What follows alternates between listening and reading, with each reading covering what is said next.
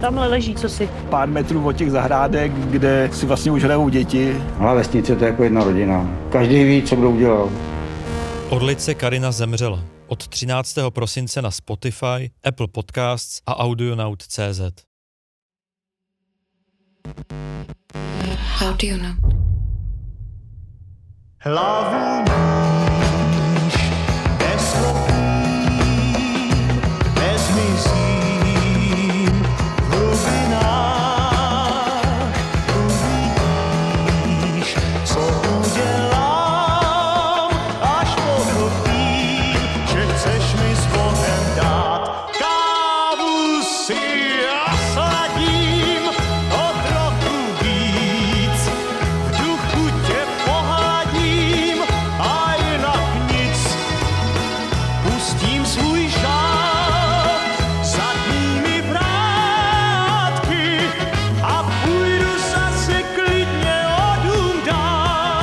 Dobrý den, my jsme Tereza Dočkalová A Pavel Klusák? a rekapitulujeme v tomhle podcastu život a dílo našeho zlatého slavíka. Brodíme se archivem všeho, co Karel Gott za život podnikl. Abychom před legendami a mediálním obrazem dali přednost svědectvím, faktům a demitizaci.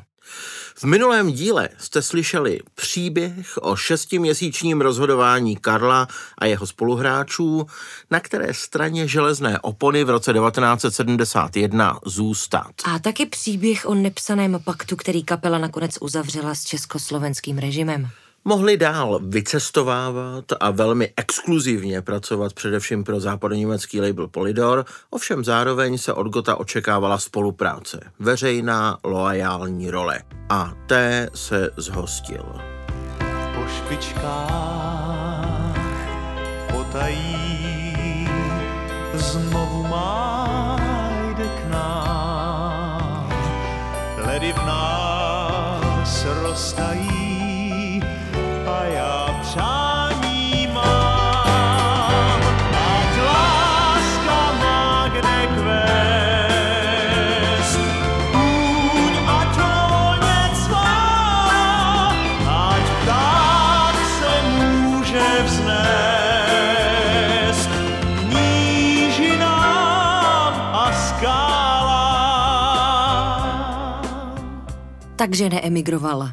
Ale necítil se tu v té době trochu osamělejší? Řada lidí, se kterými dřív pracoval, byla najednou pryč. Režisér Miloš Forman třeba. A taky kapelník a dirigent Karel Krautgartner, pod kterým hrál rozhlasový orchestr skvěle. Filmař Jan Němec, který dal Gotovi výraznou roli ve skoro surrealistických mučednících lásky. A další byli v normalizaci odstavení a nemohli pracovat. Marta Kubišová, moderátor a manažer Darek Vostřel, scénárista a textař Vratislav Blažek a řada dalších. Najednou se o nich nemohlo ani veřejně promluvit. Myslíš, že s nimi byl God eh, solidární? Na osobní rovině ano, ale taky mu extrémně záleželo na tom, aby zůstal na velké scéně. Proto nakonec sehrál roli, kterou popsal Milan Kundera v románu Kniha smíchu a zapomnění v roce 1979. Můžeme si kousek přečíst. Husák byl zděšen a hned mu psal do Frankfurtu osobní dopis. Cituju z něho doslova a nic si nevymýšlím.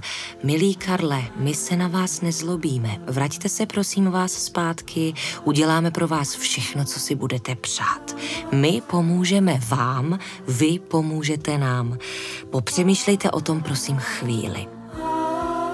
Husák nechal bez mrknutí oka odejít do emigrace lékaře, vědce, astronomy, sportovce, režiséry, kameramany, dělníky, inženýry, architekty, historiky, novináře, spisovatele, malíře, ale nemohl snést pomyšlení, že by zemi opustil Karel Gott, protože Karel Gott reprezentoval hudbu bez paměti tu hudbu, v níž jsou navždy pohřbeny kosti z Beethovena i z Ellingtona, prach z Palestríny i z Schoenberga.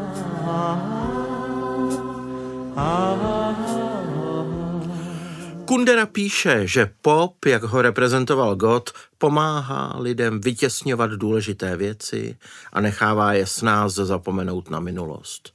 Proto Kundera říká v té knize Husákovi prezident zapomnění a pro Karla taky nemá lichotivé jméno. Ano, píše, prezident zapomnění a idiot hudby patřili k sobě. Pracovali na stejném díle. My pomůžeme vám, vy pomůžete nám. Nemohli jeden bez druhého být. Myslíš, že o tom Gott s Milanem Kunderou někdy později mohli mluvit? Nezdá se. Přitom si možná byli v lecčem blízcí. Poentou je, že Kundera tuhle pasáž napsal jenom do toho prvního vydání v roce 79. Později nahradil jméno Karel Gott jménem fiktivním Karel Kloss a po téměř 40 letech v oficiálním vydání v roce 2017 celou tuhle pasáž škrtl. Prostě v té knize není. A co ho k tomu mohlo vést? Možná se bál, že ho skutečná osoba, o které píše, může žalovat. A nebo měl k stáru pro Gota víc pochopení. Kdo ví. Každopádně pojmenoval tehdejší pop docela trefně, když napsal, oč byli lidé smutnější, o to víc jim tlampače hráli. Vyzývali okupovanou zemi, aby zapomněla na trpkost dějin a oddala se radosti ze života. Přijela pouť a lidí proud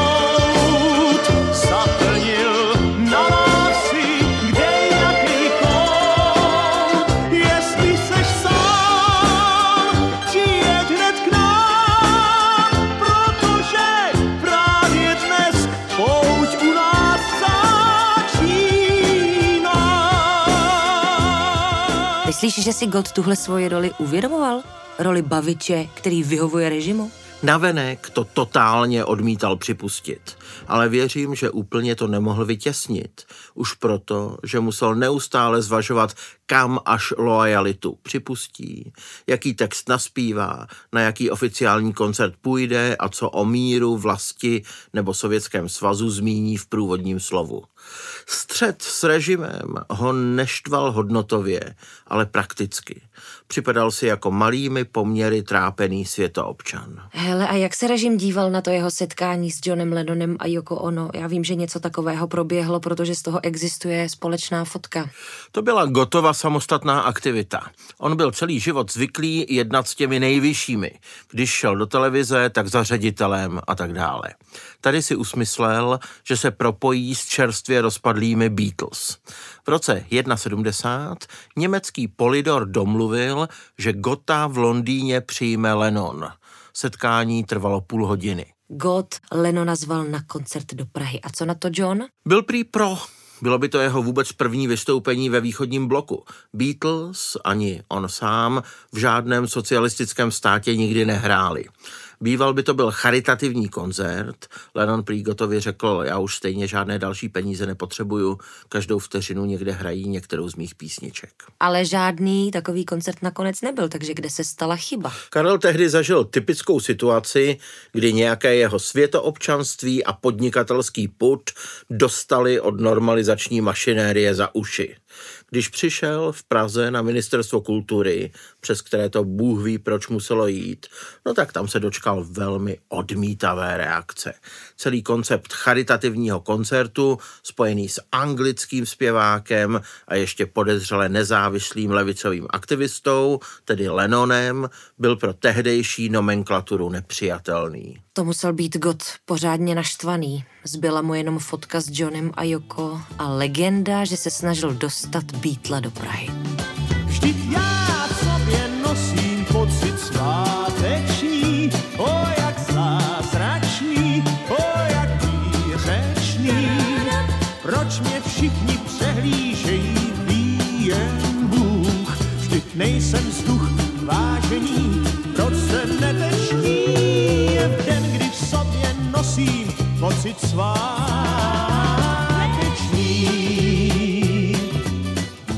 Když se rozhlížíme, jak se upevňovalo jedinečné postavení Karla Gota, tak je jasné, že k tomu přispěla jedna věc. Jako jediný ze zpěváků začal mít v československé televizi pravidelný prostor. Od roku 73 se v divadle ve Slaném natáčely velké koncerty v cyklu Zpívá Karel Gott. No, tak to bychom tím pádem aspoň měli mít řadu svědectví a dokumentů, jak v té době Karel zpíval. To by bylo báječný, ale úplně to tak není. Ve všech televizních show těch let, ze Slaného nebo z Vánoční Lucerny, jede hudba z playbacku. God pochopitelně mluví naživo mezi písničkami, ale v hudbě hrají do pantomimických výkonů kapely suprafonské nahrávky. A děje se to tak okatě, že to pozná i člověk, který se na to nesoustředí. A proč nehráli a nespívali naživo? To se báli, že to nezvládnou? God by určitě rád zpíval naživo, jeho to bavilo. Možná se někdy chtěl šetřit před zájezdem, ale z jeho vůle to nebylo. Televizní přenosová technika prý tehdy nechtěla do těchhle věcí jít. Nebyli dost vybavení. Jenže když God mohl zpívat naživo, no tak se odvazoval, občas něco vykřikl, impulzivně a pružně zpomaloval a zrychloval. Tady je jeden záznam ještě z dob, než televize na nějakých 15 let dala přednost playbacku. Půjdem hned na výlet a potom budem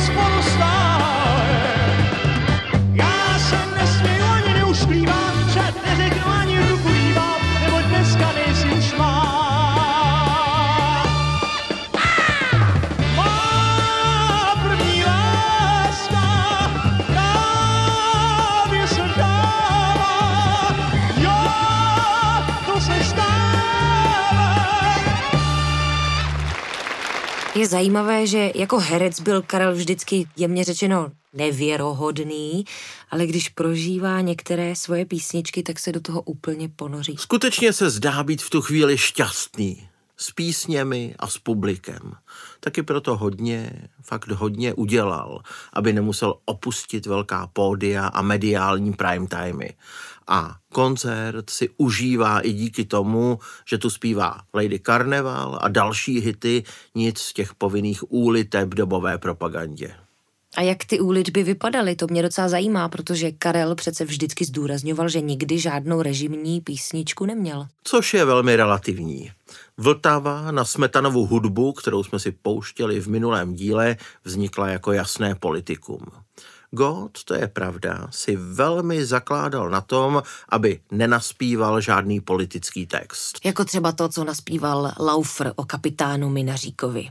Vy, co jste po rocích ladili dráty, učili sousedy potomkům lhát. Tahle óda na československého rozvědčíka, dopis svobodné Evropě je extrém. Ta snaživá písnička ani nevyšla na desce.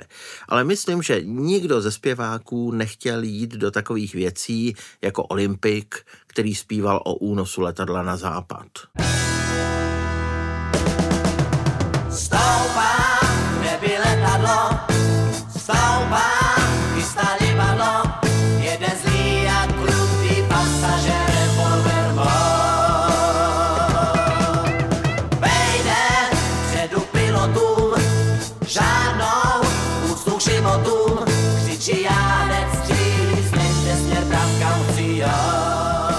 Tyhle nepřirozeně vzniklé písně nakonec ubíraly kapelám na popularitě.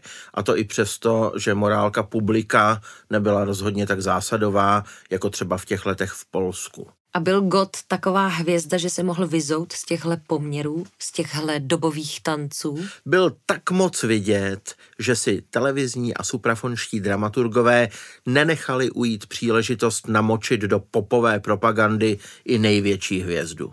Šli na to chytře. Stačilo jim většinou, aby God stvrdil status quo svou osobní účastí. Přišel korunovat jako vrchol programu, jako finálová hvězda, televizní koncerty ke sjezdům strany, k výročím. A neměl potřebu se vůči tomu vymezit, aspoň nějakým gestem nebo něčím? Pro veškerou veřejnost to vypadalo, že ne. Přišel přece zpívat, rozdělit se o dar svého hlasu. Před chvílí jsme řekli, že byl šťastný, když zpíval.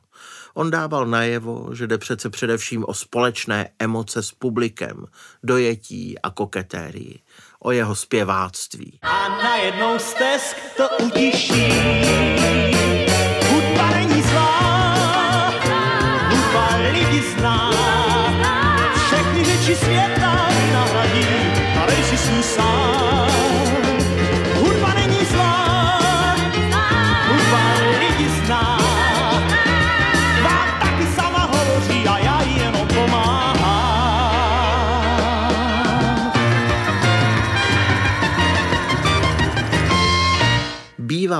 Elegantní a velmi citový. Takhle většinou přespíval i vlastenecké texty, kterým v té době publikum rozumělo jako antiemigračním a stvrzujícím oficiální jediné možné vyprávění o Československu. Znám stovky měst, hezká jsou všechna čest, ale já viděl kvést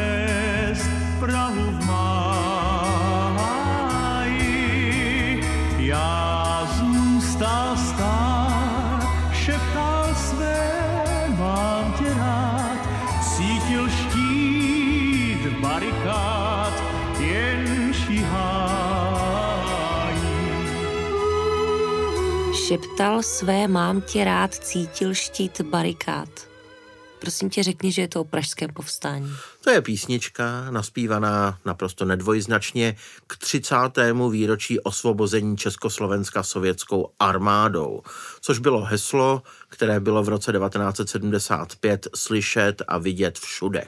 I Spartakiáda byla tomu výročí věnovaná, i nesčetné závazky všech možných pracovišť. Vlastně to mělo být velké stvrzení loajality k Sovětům a komunistům sedm let po začátku okupace. Kdo chtěl v oficiálním popu zůstat na velké mainstreamové scéně, musel něco překousnout, podstoupit rozhodnutí a nějak se k 30. výročí přidat. Heslo o 30. výročí neignoroval ani Ivan Jirous, když tehdy napsal báseň K 30. výročí strčím prsty do píči. Kdybych měl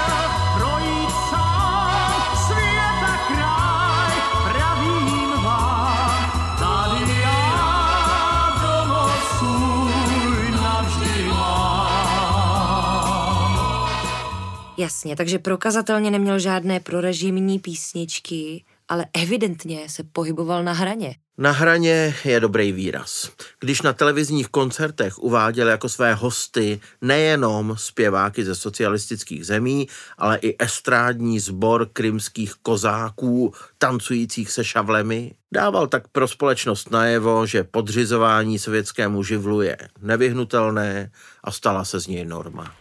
Přátelé, tento devátý, už devátý program ze Slaného vysíláme v době velkého významného jubilea, velké říjnové socialistické revoluce.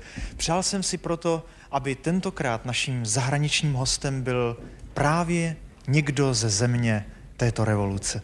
Dlouho jsem o tom přemýšlel a moje původní představa byla široká, úrodná Kubáň mezi Černým a Azovským mořem. Z dálky se blíží kůň, na něm sedí kozák a zpívá. To byla původní představa. A skutečnost, malé české městečko Slaný, v něm malé divadelko a na nejmenším jevišti 70 člený soubor kubáňských kozáků. Zdravstvujte, deviáte.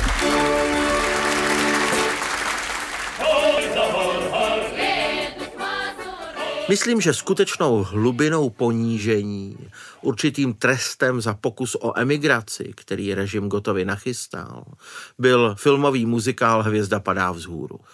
Tohle byla doba, kdy filmaři, spisovatelé a herci museli dát svou prací nebo veřejným prohlášením najevo, že už mají odstup od období a myšlenek Pražského jara a že jsou schopni být veřejně loajální.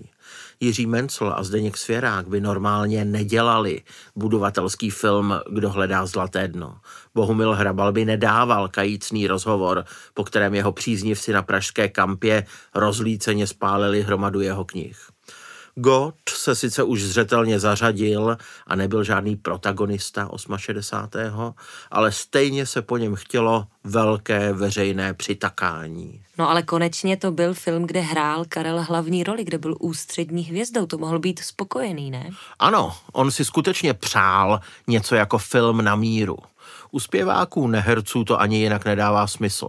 Po mega úspěšném Kdyby tisíc klarinetů řekl, že mu nevyhovuje reviální charakter filmu, kde se střídá zpěvák za zpěvákem, že on by chtěl něco s ústřední postavou. Rozuměj, chtěl hlavní roli pro sebe. Tenhle muzikál Hvězda padá vzhůru navíc režíroval Ladislav Richman, který natočil Starce na chmelu a Dámu na kolejích a tak má punc českého muzikálového klasika. A přesto má tenhle film dneska na ČSFD smutných 27%. Kde udělali soudruzi z Barandova chybu? To nám pomůže zjistit nelítostná pracovní metoda. A totiž, že při nejmenším my dva, Terezo, se na dvouhodinový muzikál, kde God stvárnil malíře pokojů Švandu ze Strakonic, podíváme.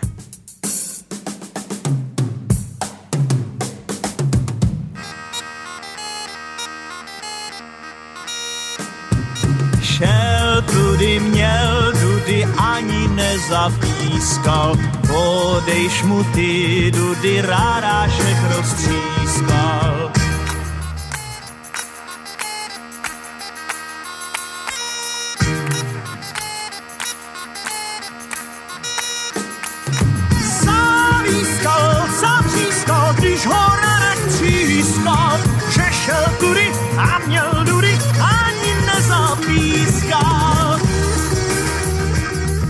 Tenhle film by si měli dát lidi, co si myslí, že už viděli všechno. Tady je teda hrozně cítit, že tahle verze showbiznisu má nějakého oficiálního, možná až politického producenta a tak tu na sebe narážejí nesourodé věci. Ideologie, toporné filmařství a snaha vytvořit produkt, který někoho pobaví. A do toho rocker Karel hraje na dudy. Hvězda padá vzhůru je skutečně parafrází na klasické drama Josefa Kajetána Tyla Strakonický dudák anebo Hody divých žen. A navazuje na obrozenecké poselství, že doma je doma. My tady vidíme tohohle švandu, jak se postupně představuje ve třech prostředích. Nejdřív jako malíř pokojů, uprostřed party zedníků, která, když je třeba, tak i zatančí. A asi není náhoda, že pracovní prostředí je první. Navazuje se tím na starší muzikály východního bloku, kde přes všechny písničky pracovní prostředí a charakteristika člověka skrze práci byly důležité. Ale pak si pro Švandu přijde do práce Dorotka. Ano, jeho milá, kterou hraje Jitka Molavcová. Tehdy byla na cestě od semaforu k širšímu popovému publiku. Dorotka a Švanda spolu trochu běhají po travnatých loukách a mluví o tom, že by jednou chtěli mít vlastní byt. A Švanda by ten byt rád získal tak, že bude úspěšný zpěvák. Zpívá v místním podniku s kapelou Dudáci, ale tenhle lokální úspěch ho neuspokojuje. Začnu si vést zítřka deník a každou minutu pro tebe zaznamenám. Nemůžu snést pomyšlení, že za mnou nechodíš, se mnou se netouláš a že mě nedržíš a že mě nedržíš za ramena. Naštěstí se tady Karel ocitne na nějaké místní svatbě, kde zrovna vypadne prout a on zachrání situaci tím, že zahraje na varhany a rozespívá dětský sbor a čistě náhodou ho u toho odvysílá televize. Nutno říct, že tenhle úvod, rozhýbání zápletky, trvá autorům filmu 40 minut. Takže kromě jiného u filmu Hvězda padá vzhůru bojujete s tempem. Nicméně, Tady začíná cesta hlavního hrdiny pryč ze Strakonic, rozuměj jeho zkáza. Už Praha je tady dost podezřelá. Hromadné choreografie tak trochu evokují volnou lásku a skupinové orgie, i když ve výsledku je tenhle film vlastně velmi asexuální. A v Praze taky narazí Švanda na manažera, kterého hraje Josef Somr. A zatímco divák od úplného začátku vidí, že je to divný člověk, pobuda, podvodník a zločinec, tak Švanda je tak naivní, že to neprohlédne. Je, vidíte ta skleróza? Já jsem se vám vůbec ani nepředstavil. Já jsem nějaký vocilka. Ale můžete mi klidně říkat doktore. Doktor vocilka jméno mé. Já jsem Švanda. Švanda, těší mě, těší mě. Vystudoval jsem práva. Tedy skoro úplně, že ano. Ale v zákonníku jsem jako doma u soudu taky. Dělá to 268. Ale to bude nějaký omyl. Mě jsem pozval ten pán, co před chvílí odešel. Ten pán, co před chvílí odešel, mi řekl, že účet vyrovnáte vy. No. Tohle je velký paradox toho filmu. Není možné nevšimnout si, jak moc chce být výchovný, nabádavý.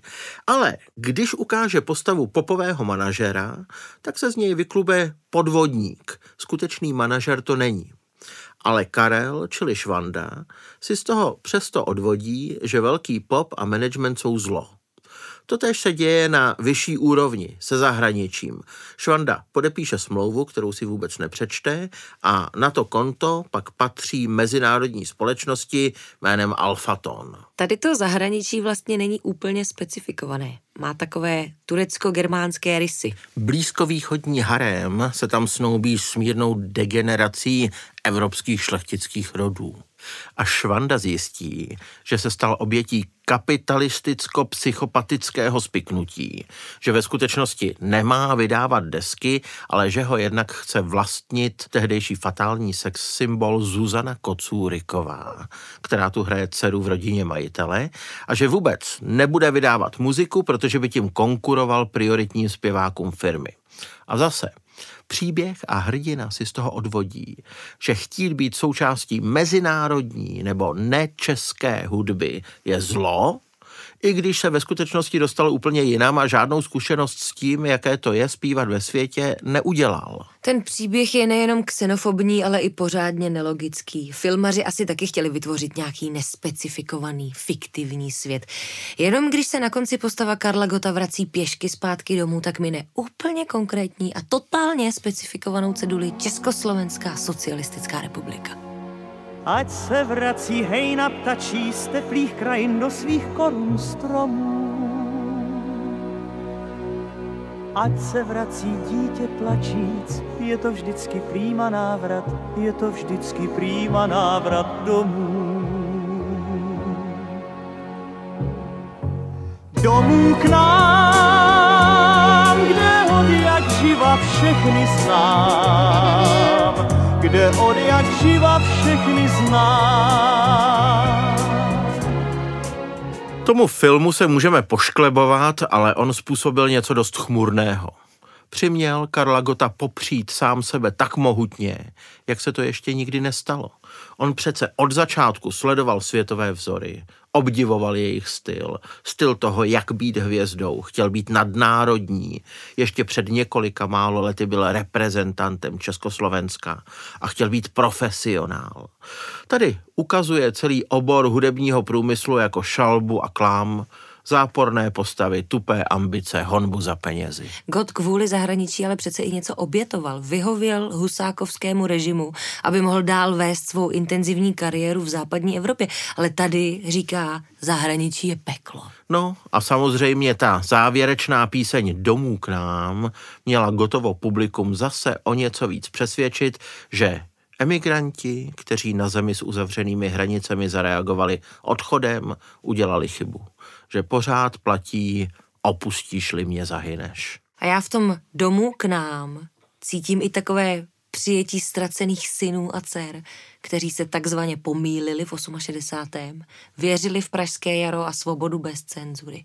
Prostě dětská, když zapomenete, že tu byl pokus o obrodu, když nebudete mluvit o okupaci a vnucené normalizaci, tak to bude dobrý. Já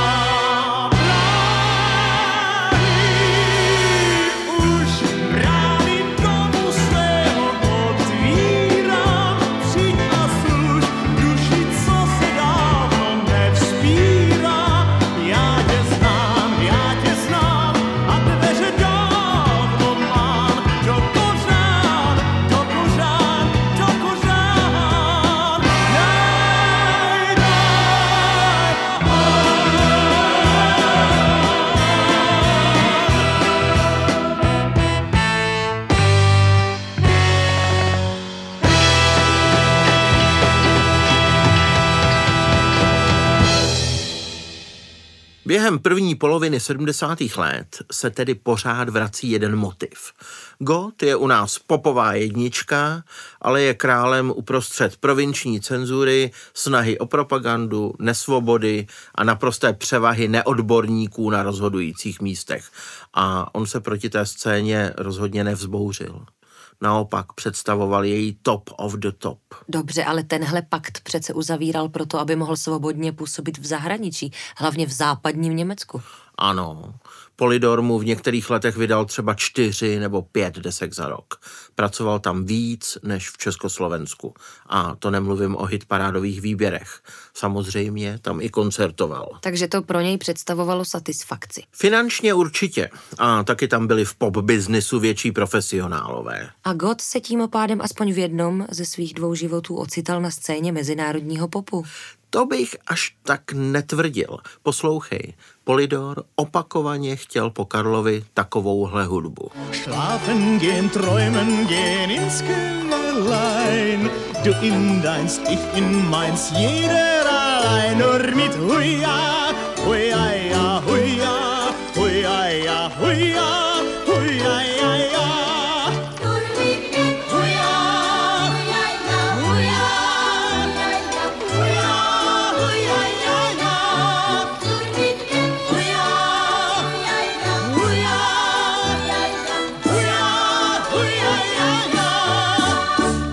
Tohle Gott zpíval v Německu v těch samých letech, kdy v Česku sbírali jednoho zlatého slavíka za druhým? Konkrétně tohle je z televizního filmu produkovaného v Hamburku.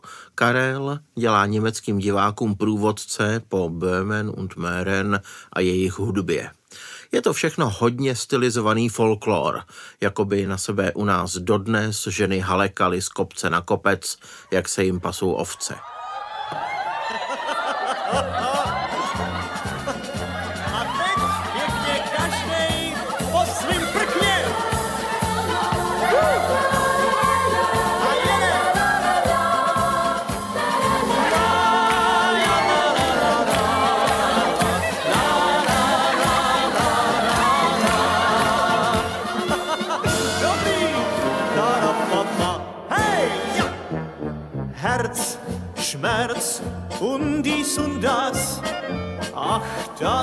ist uralt. Kuss, Schluss, To je tristní. Ale nechce se mi věřit, že by Gott v té době nespíval v Německu i normální pop. Zpíval, ale žánrově jiných projektů bylo překvapivě hodně. Němci si tak Karla zařadili. Takže jednou nahrál na desku italské kanconety, po druhé něco z operet, prostě mnoho příležitostí ke konzervativnosti. A největší paradox byl, že západní Němci přivedli Karla k tomu, k čemu by on sám v Československu těch let nerad svolil.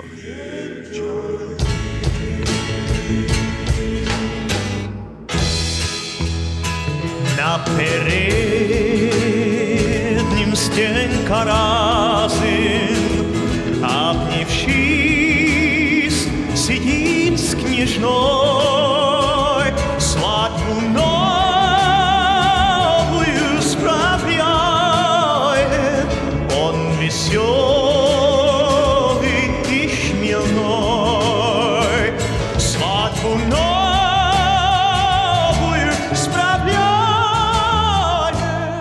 Nechat Gota zpívat rusky, proč to Němci udělali?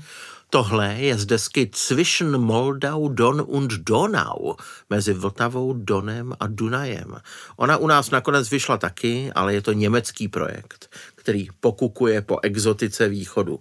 A u Karla věděli, že má ambici zaspívat všechny možné žánry. Takže na východní straně železné opony čekalo Gota otravné podřizování se a na západní straně biznis, který vůbec nebyl blízko vysněné představě západoevropského popu. Děkuju, že jsi to schrnula. Gott byl v tomhle prostředí stálicí a patřil k nejbohatším lidem v zemi. Ale právě jsme slyšeli realitu, kterou představovala tehdy jeho práce. A o čem to bude příště? Vstupujeme do roku 77, takže charta. Takže anticharta. A další zjišťování, co to obnáší být největší hvězdou v zemi, jakou je Československo. Milí posluchači, příště už po šesté z osmi dílů. Naschledanou se těší Pavel Klusák a Tereza Dočkalová. Buď s Bohem brácho z dětských let, byl slepší v počtech a já za slépe čet. Podcast Goťák pro vás připravili Tereza Dočkalová a Pavel Klusák. A taky řada dalších lidí. Mistr zvuku Krištof Blabla, produkční Jakub Rálek, dramaturgině Eva Pjajčíková a režisér Marek Najbert. Goťáka vyrobil Audionaut ve spolupráci se studiem Beep. A pak už končí léta her. Končí všem a to je fér. Tak to chápej, tak to chápej, tak to chápej, tak to chápej, tak to chápej, tak to chápej, tak to chápej,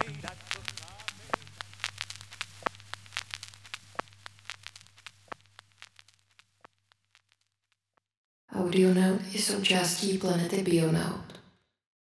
Tamhle leží co si. Pár metrů od těch zahrádek, kde si vlastně už hrajou děti. Ale vesnice to je jako jedna rodina. Každý ví, co kdo udělal. Orlice Karina zemřela. Od 13. prosince na Spotify, Apple Podcasts a Audionaut.cz.